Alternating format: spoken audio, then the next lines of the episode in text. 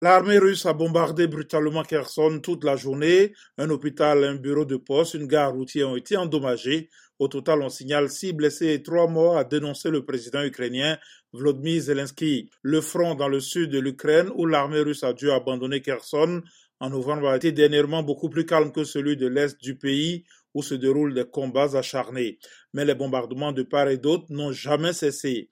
Dans le même temps, le chancelier allemand Olaf Scholz a déclaré que son pays n'enverra pas d'avions de combat en Ukraine alors que Kiev réclame à l'Occident encore plus d'armement pour contrer l'invasion russe.